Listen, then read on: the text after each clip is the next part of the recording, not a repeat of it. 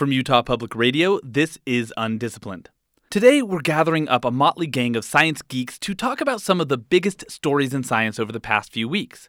We'll be joined by a biomedical researcher, an environmental social scientist, and a biochemist turned science communicator to talk about the death of a Mars rover, a fatal fight, and what it's going to take to get female scientists out of the footnotes of history and give them the credit they've always deserved.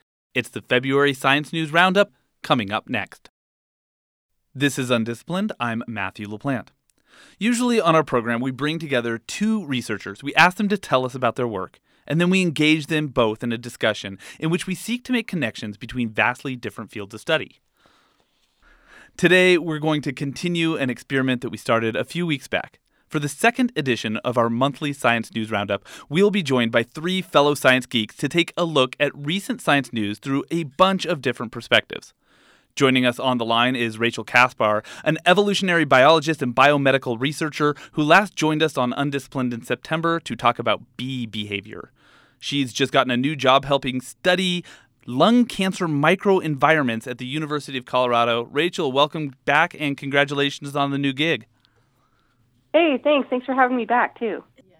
Also here in studio is Jordan Smith, who we last visited with in November when we were talking about the way bad air moves people around the Mountain West. He's the director of the Institute of Outdoor Recreation and Tourism at Utah State University, where he runs a lab aimed at understanding how humans plan for and adapt to landscapes altered by climate change. Jordan, thanks for coming back to chat. Thanks, Matthew. And finally, making her Undisciplined debut is Julie Kiefer. And finally, making her Undisciplined debut is Julie Kiefer, a biochemist who spent several years in a research lab before turning her attention to helping people bridge the gap between scientific discovery and public understanding. She is now the manager of science communication at the University of Utah Health Sciences. Hi, Julie, and welcome. Hi, happy to be here. Let's start today on Mars.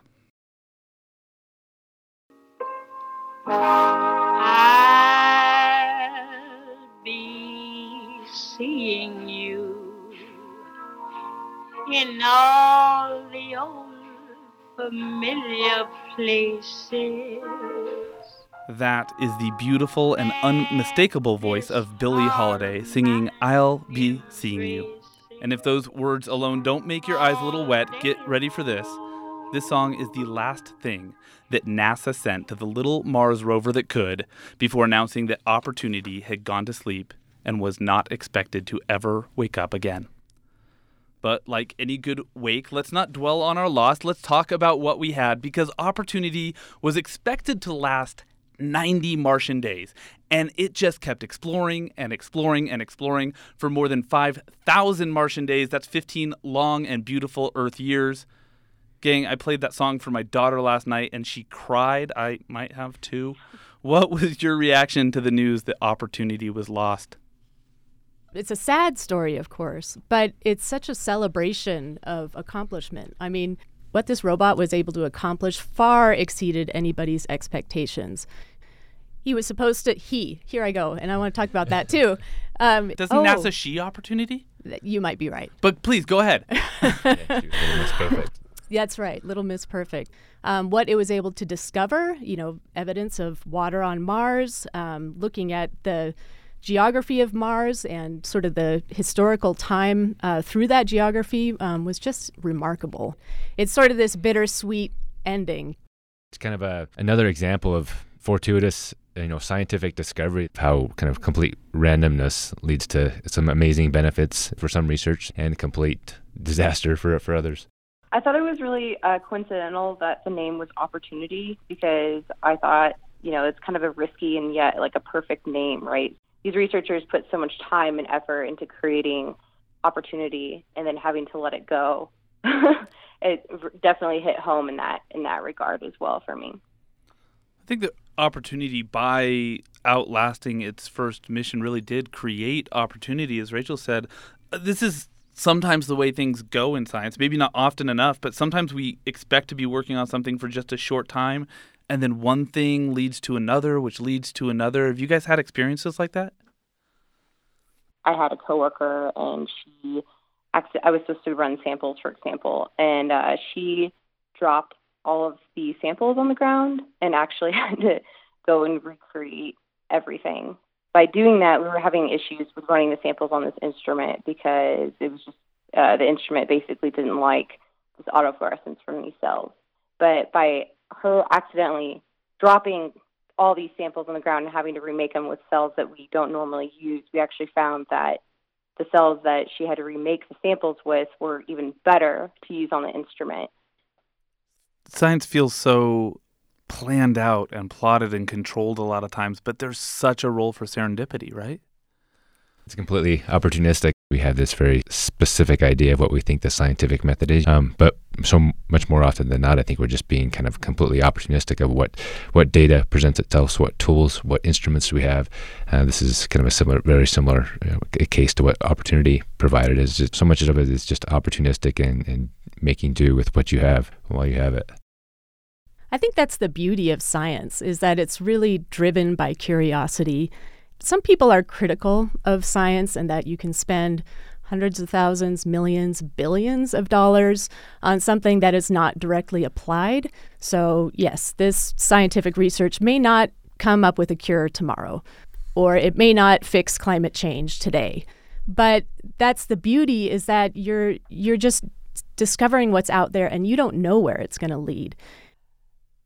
You know, one of the things that Opportunity did was Um, you know, Julie was talking earlier about a lot of times people don't recognize the value of doing science that's just there to establish science and not there maybe to be translational in any way, or not there to give us great medical discoveries, but just to, to make the baseline. But what Opportunity did on what is relatively a small budget is it just kept producing science after science after science. And I think there's probably very few people in the United States of America, maybe in the world, who would look at that and go like, ah, that was a waste of money, because it got so much bang for its buck. And I think there's probably a lesson there for a lot of researchers about squeezing every inch of life out of whatever grants or or collaborations that you have, because that's the way you convince people that what you do has value.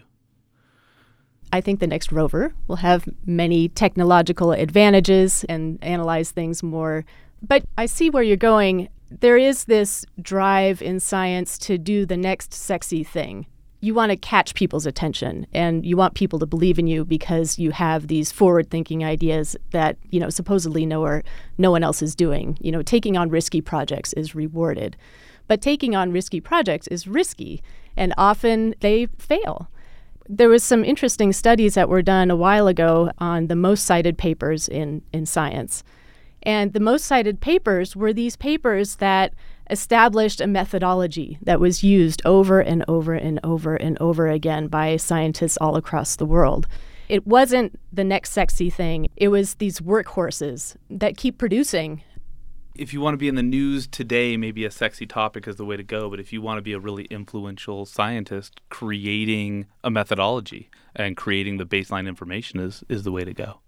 That's so critical to what we do. There's a lot of those types of projects in both the, the natural and the social sciences. They're incredibly uh, essential to understanding changes over time, to identifying emerging threats. And a lot of these types of programs are increasingly being threatened by lack of funding or being systematically dismantled. Uh, the National Ecological Observation Network each year has is fighting for funding from Congress.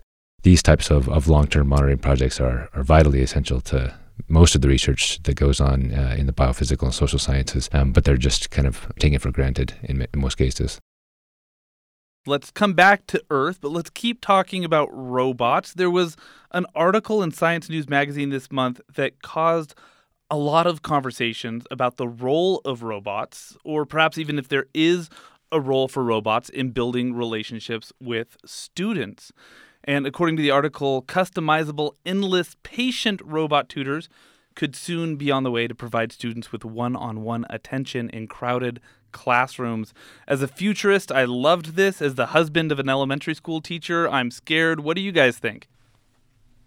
I also have two minds about it. So, you know, what this body of work was showing was that kids can form real attachments with these little robots that they can put in classrooms that can help kids learn to read, that can help kids um, you know, work on very specific skills. But the beauty is that it can give this child the attention that they may need, that they may not be able to get from their teacher when the teacher is in charge of thirty kids. So you can really see the value, um, and they were able to show that through some scientific studies, um, that, you know, these kids actually, like, emotionally responded to these robots.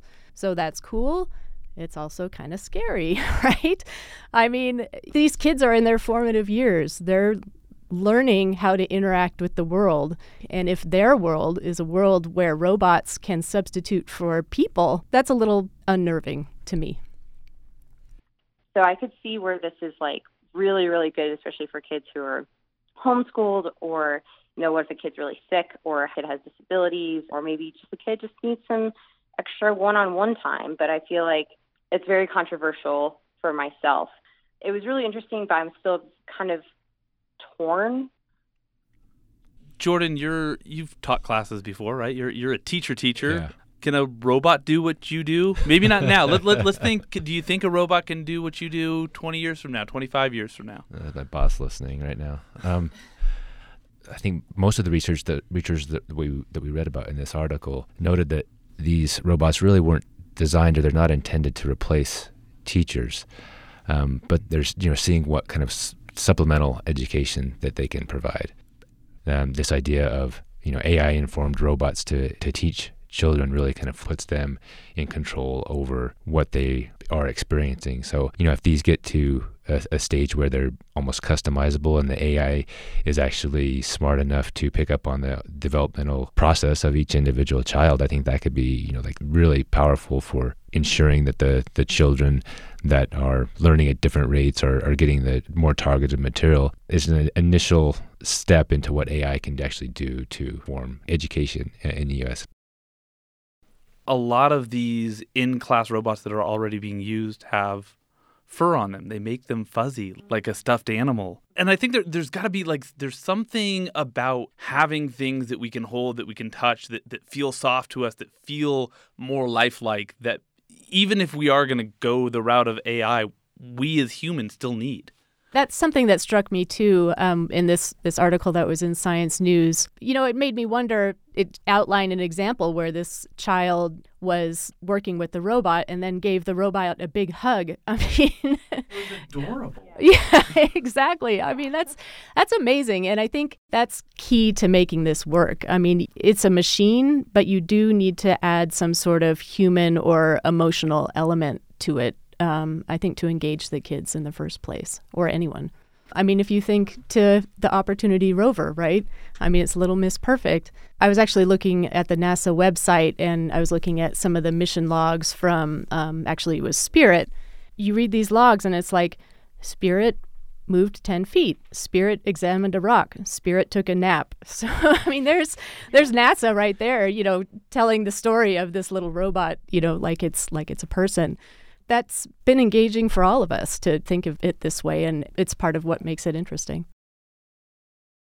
It also causes things to feel more sad when, when things finally fail, when opportunity goes bad. This is also a case with one of the other stories I wanted to talk about this week, which is a rather sad story. The London Zoo was hoping, as part of its conservation mission, to breed two rare Sumatran tigers together. Uh, as zoos do, they anthropomorphize these tigers. One was named Asim, the other was named Maladi. And after spending ten days working to introduce the tigers to one another safely in cages that were placed side by side, they figured it was time to let them meet in the flesh. And the male tiger, Asim, attacked and killed the female tiger. And I suppose you could say this is part of, like, the circle of life. Tigers in the wild do this occasionally. They'll kill and even cannibalize other tigers. But it's dreadful news for this zoo, and really for zoos everywhere that are involved in breeding, ostensibly for the conservation movement. Were you all surprised by this story? Was it depressing? Was it shock? I mean, it's depressing at one level, right? But there's probably a grander level there, too. The whole thing is really just horrific, but I was surprised, but I wasn't surprised. It is just so rare to hear that happening. It may be surprisingly shocking because we don't usually think about these things happening, but these things do happen. They happen in the wild, and they happen in captive breeding situations. And right. That's part of the science. That's part of the conservation, un- unfortunately, perhaps. It's surprising to read just because you think of the graphic nature of it all, and this tiger mauling another tiger and, and killing it is is pretty brutal, especially when you think of it in this controlled environment. I mean, you can see obviously what the zoo is trying to do. They're trying to perpetuate the species, and, and in order to do that, you have to bring tigers from different gene pools together.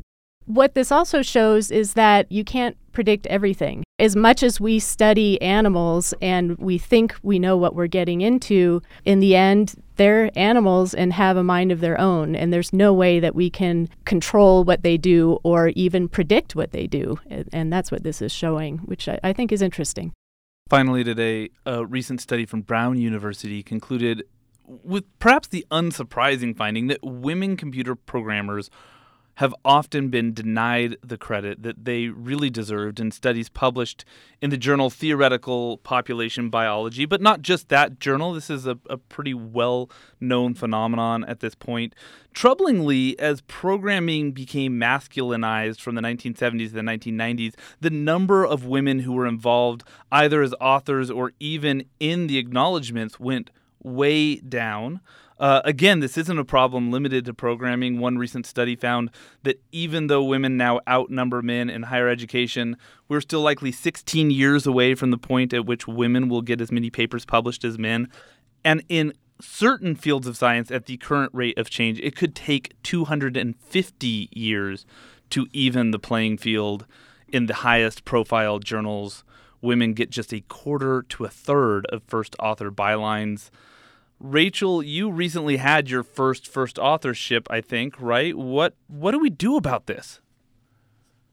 Funny, because even as a young scientist, this is actually wasn't something I was even really truly aware about until about high school or college.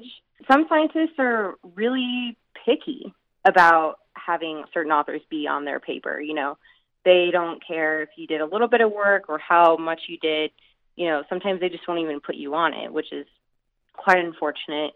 And you sometimes have to be the squeaky wheel to even be on there if you really want the credit. It's expected from your job to just do it, and the credit comes later, and that part hasn't really changed. But I'm really, really happy to hear that, you know, there's more women, not only just in the field, but also kind of getting credit for their work. And I think that a lot of that has also just been people's awareness. I want to let our female guests both have the first and last word on this matter. But Jordan, I don't want to exclude you also, particularly because you run a lab. You work with female scientists and male scientists. What are you doing in your lab to make sure that your female scientists have equal access to publication and that, that they have equal access to opportunity? For my lab, it's really about recruiting um, and making sure that you have a, a diverse set of of interest, diversity of gender, diversity of ethnic backgrounds, diversity of, of income, diversity of, of ideation, of interest and perspectives on how they see and want to do research. Just make, maintaining that diversity um, as a, and ensuring that when you're recruiting students that that is a priority is a big step. This story enraged me, and I'm not a woman. Did it enrage you? Yeah. This uh, resonated with me very, very, very strongly. And it's study after study is showing that there is a leaky pipeline. Um, a lot of women go into the sciences. A lot of women um, get graduate degrees.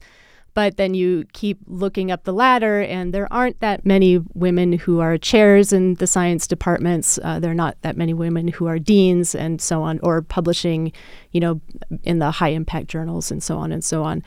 You can attribute it to a lot of things, but some of it does just come to implicit bias and attitudes.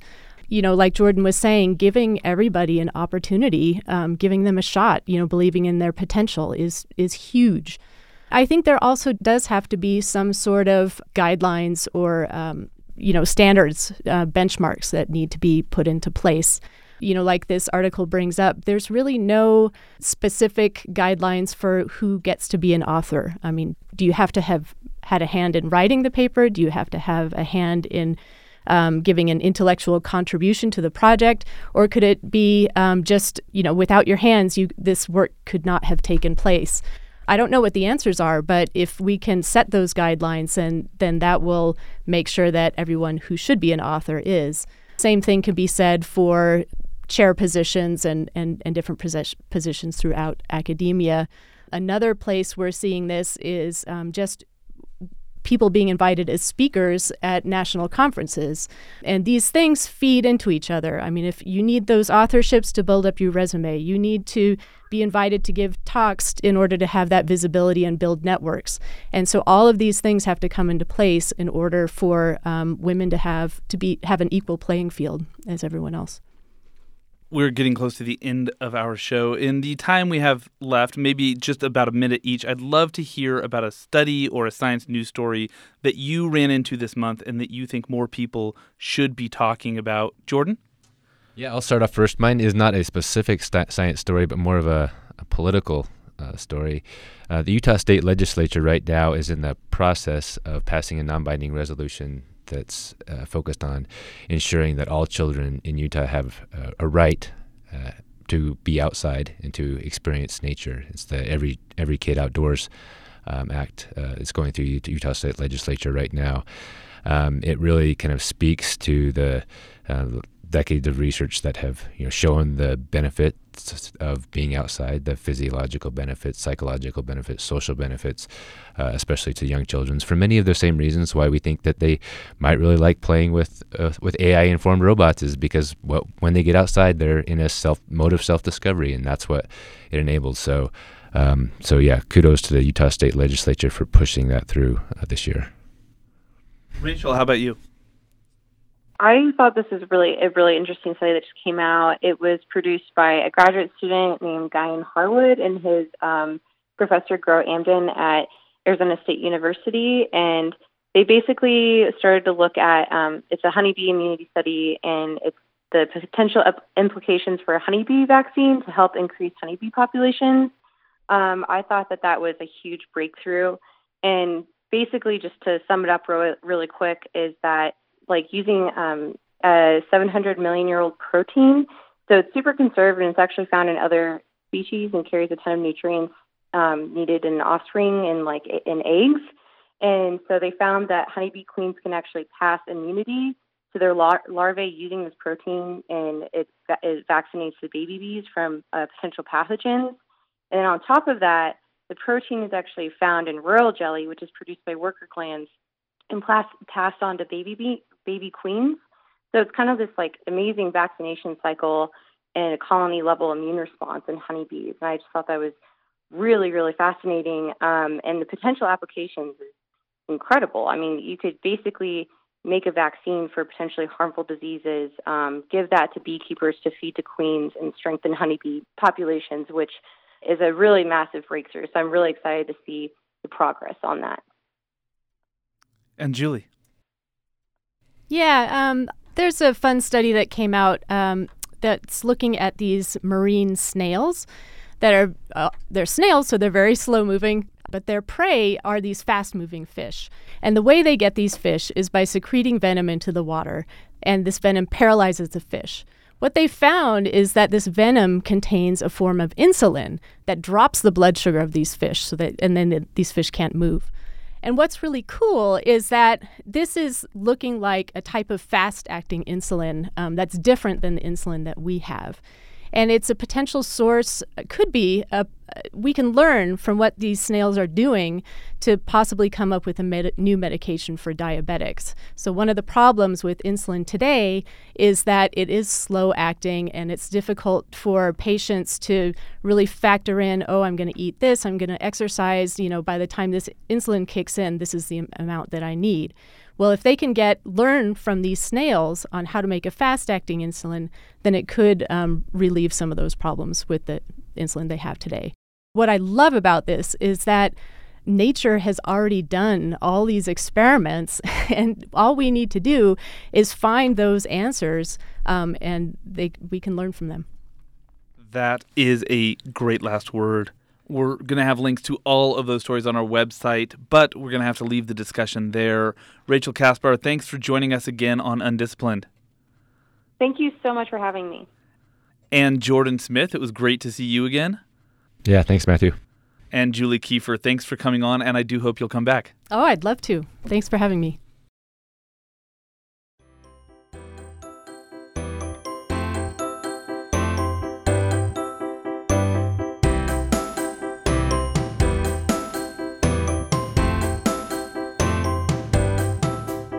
You can get a recording of this show and all of our programs wherever you get your podcasts. If you'd like to participate in this discussion, you can engage with us on Twitter by following us at So Undisciplined. We recorded today from the K C P W studios at beautiful Library Square in Salt Lake City. Undisciplined is produced by Utah Public Radio. Our producer is Alyssa Roberts. Our theme music is Little Idea by Benjamin Tissot. And I'm Matthew LaPlante. Thanks for listening. Now go have big ideas.